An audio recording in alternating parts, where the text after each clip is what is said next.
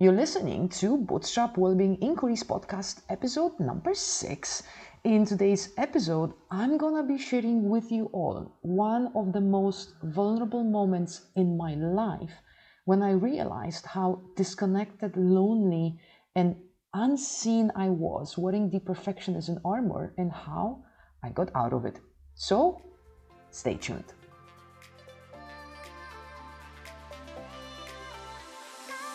Hi, I'm Aga Starkowska, and I'm a queer well-being coach whose purpose is to help LGBTQ plus community and a beautiful self just like you to gain clarity on your thoughts, beliefs, and fears so you can design and create the life that you truly want and desire.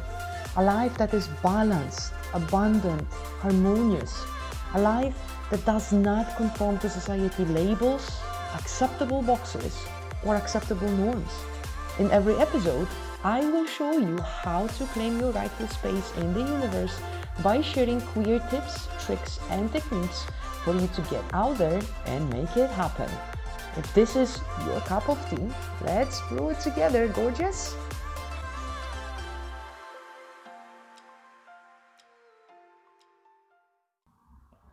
Hey, hey, hey, gorgeous queers! How's it going? Thank you so much for being here and tuning in to episode 6 of Bootstrap Wellbeing Increase podcast with me, your host, Coach Aga. Today is going to get real. Because in today's episode, I'm going to share with you the story of how I became the disconnected queer perfectionist and lived that life for more than 30 years. There's a lots of lessons you're gonna be learning in this episode, and I'm gonna go through the whole story and share the lessons at the end of this episode. So keep on listening. And today, this episode is very emotional for me because I had trust issues for a very long time, and these issues go back to my early childhood. I lived with a belief that people had to earn my trust first before I let them into my life because that guaranteed me that these people would not take advantage of my weak points and I wouldn't get hurt. But what I want you to recognize while listening to this episode is that I don't feel bad about my story or I don't even feel embarrassed about it. Yes, telling the story makes me vulnerable and emotionally exposed, and at risk of judgment and criticism, but it is my story. These are my experiences, these are my struggles. And if someone asked me if I'd go through it all over again without second thoughts, I'd say, hell yeah, because these moments and events made me who I am right now. I don't feel like a victim or sorry for myself. All I feel is the gratitude and almost like a personal power that I can share this story with you today. So, what is this story all about? Well, it's about me becoming the disconnected queer perfectionist and how I lived that identity for more than 30 years of my life. But before we jump in, I want to set the stage by tackling the belief that perfectionism is a strive for excellence. Uh, it's a strive for self improvement and it's a key to our success. Now, if that would be the case, then all perfectionists would never work and rework stuff, would never please, perform, and prove, would never believe that they are not enough, and would never embark on an endless quest to always look and do everything just right. Can you show me one perfectionist who doesn't think or feel like that? Well, you probably can't. Now, some of us were raised to believe that perfectionism is a healthy competition and a holy grail to be the best. And some of us learned it through quiet observation and self detection. Now, whatever the case, we have been directly or indirectly indoctrinated in that belief by our parents, by our teachers, and even our environment. And that indoctrination created our reality. But the truth is, perfectionism is really an illusion. It's an unattainable goal. It is self destructive and it's addictive because it is more of a perception in terms of what will people think rather than internal motivation such as how can I improve? It's a defensive move and almost a battle cry for acceptance and approval. And this does not allow many to live their dreams, to live who they really are, and to live an unapologetically authentic life. And that was me for many years without realizing it. Until I read The Gifts of Imperfection by the amazing Brene Brown, and until I realized that perfectionism was a boulder heavy armor I assembled at the age of 10 years old to simply protect me from shame judgment, rejection, criticism, and pain. It had nothing to do with me striving to be my best self, and it weighed double the burden the moment I realized I was physically attracted to girls. Now, the idea in this episode is to serve more as an opportunity for me to tell you that if you do identify as disconnected queer perfectionist, which causes you exhaustion, which is making you feel lonely, feel tired, and hurt, there is a way of dealing with it. And I'm gonna go through how I adopted that identity, how I got rid of it, and steps that I needed to take to reframe the thoughts that I had in my head and the beliefs I was holding true for a very long time.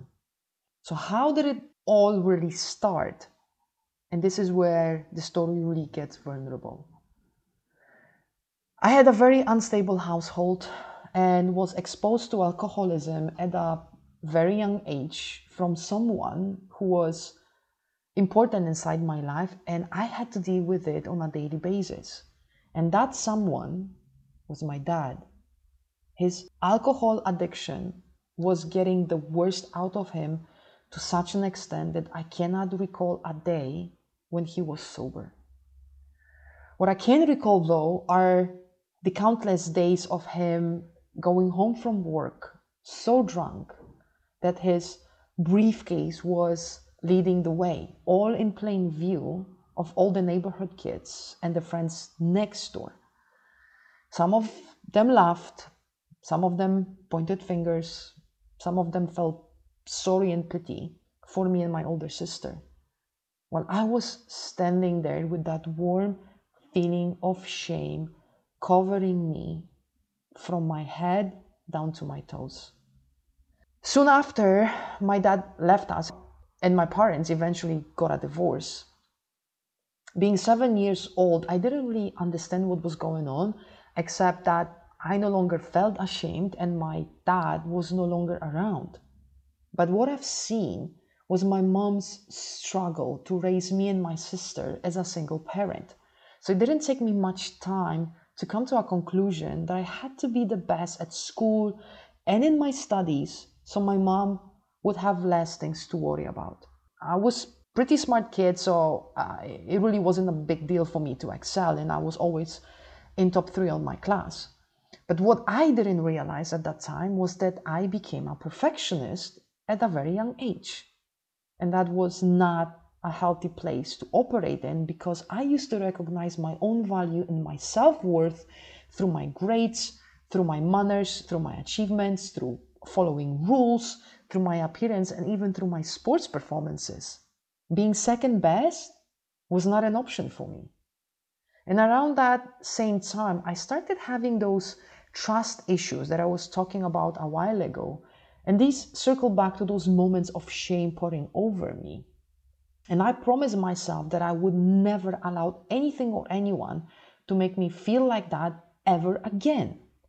And I was aloof toward people I just met. They had to go through loops and hoops to gain my trust. And believe me when I say many tried, but only a handful succeeded.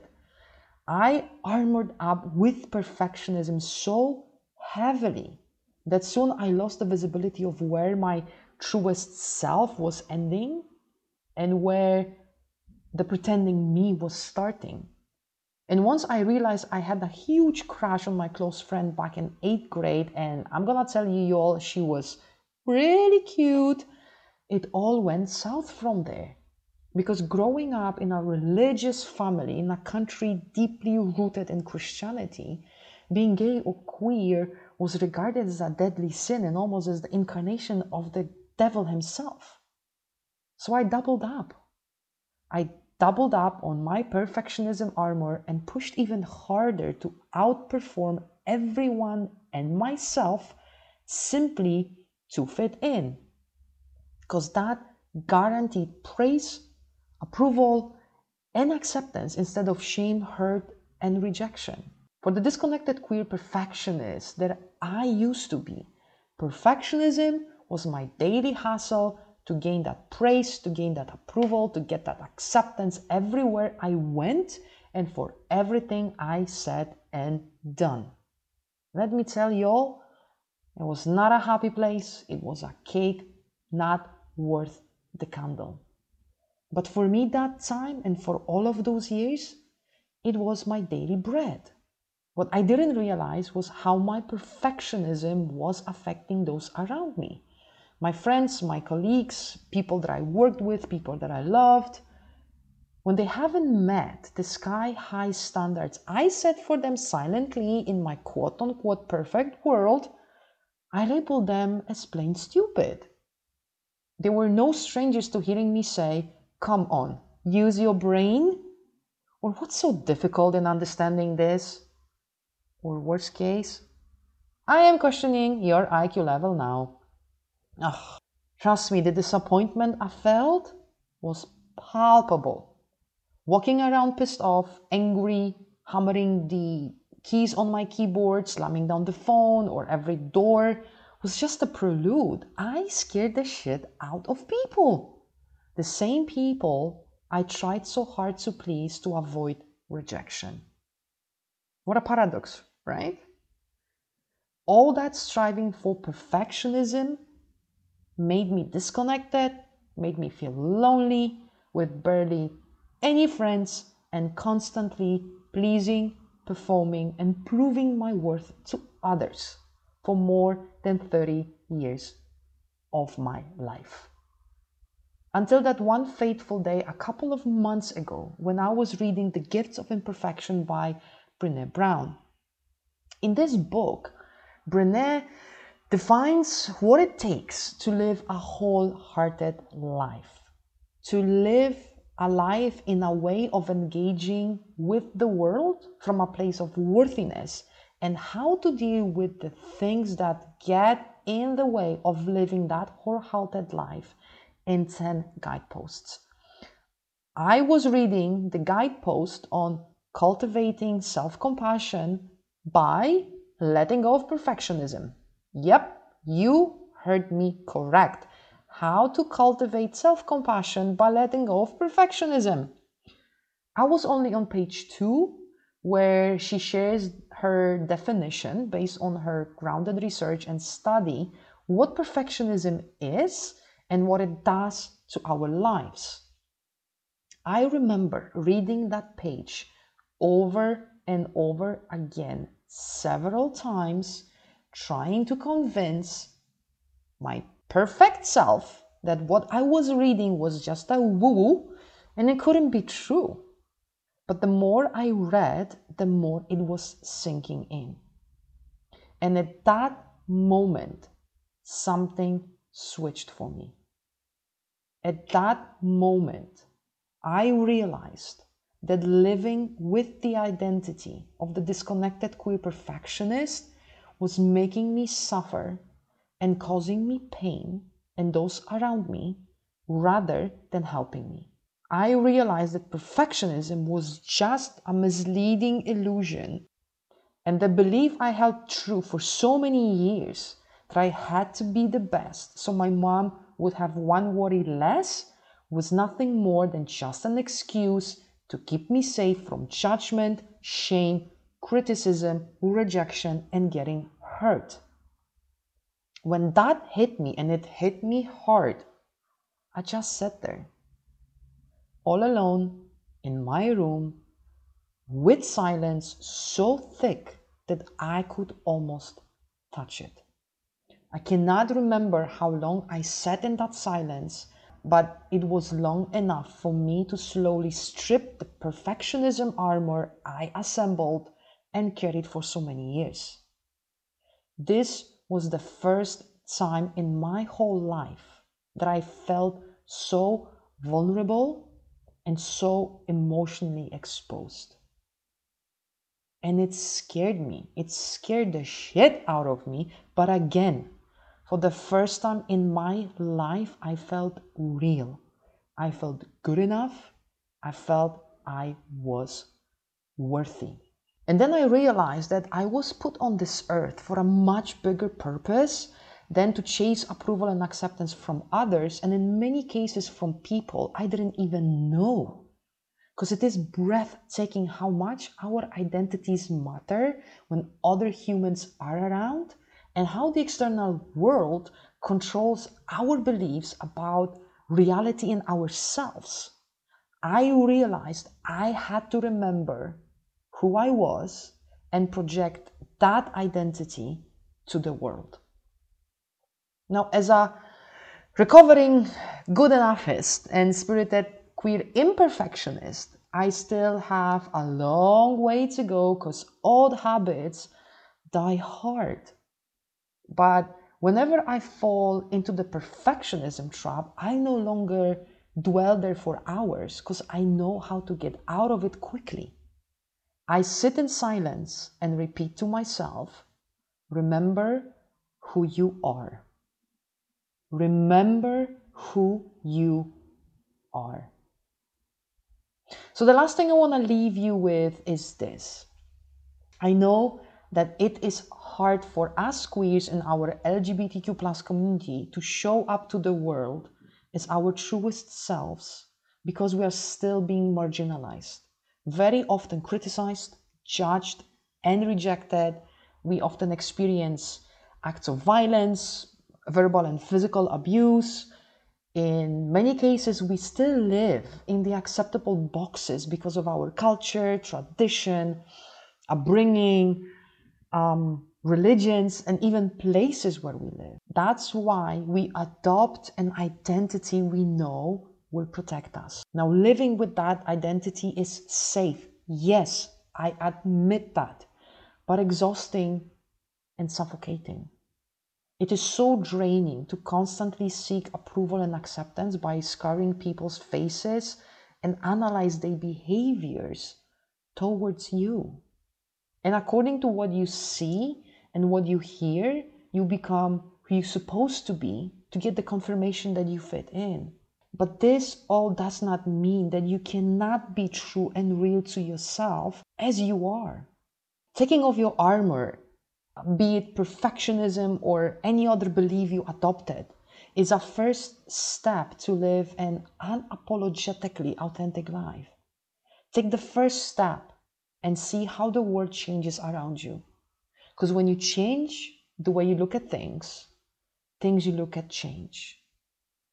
Because when you change the way you look at things, things you look at change.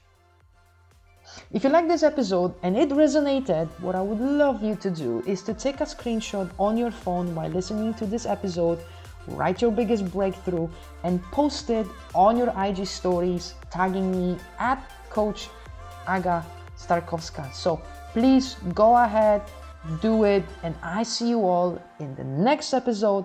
But until then, this is Coach Aga signing off for today, reminding you all to get out there and claim your space. Stay gorgeous, queers. Bye.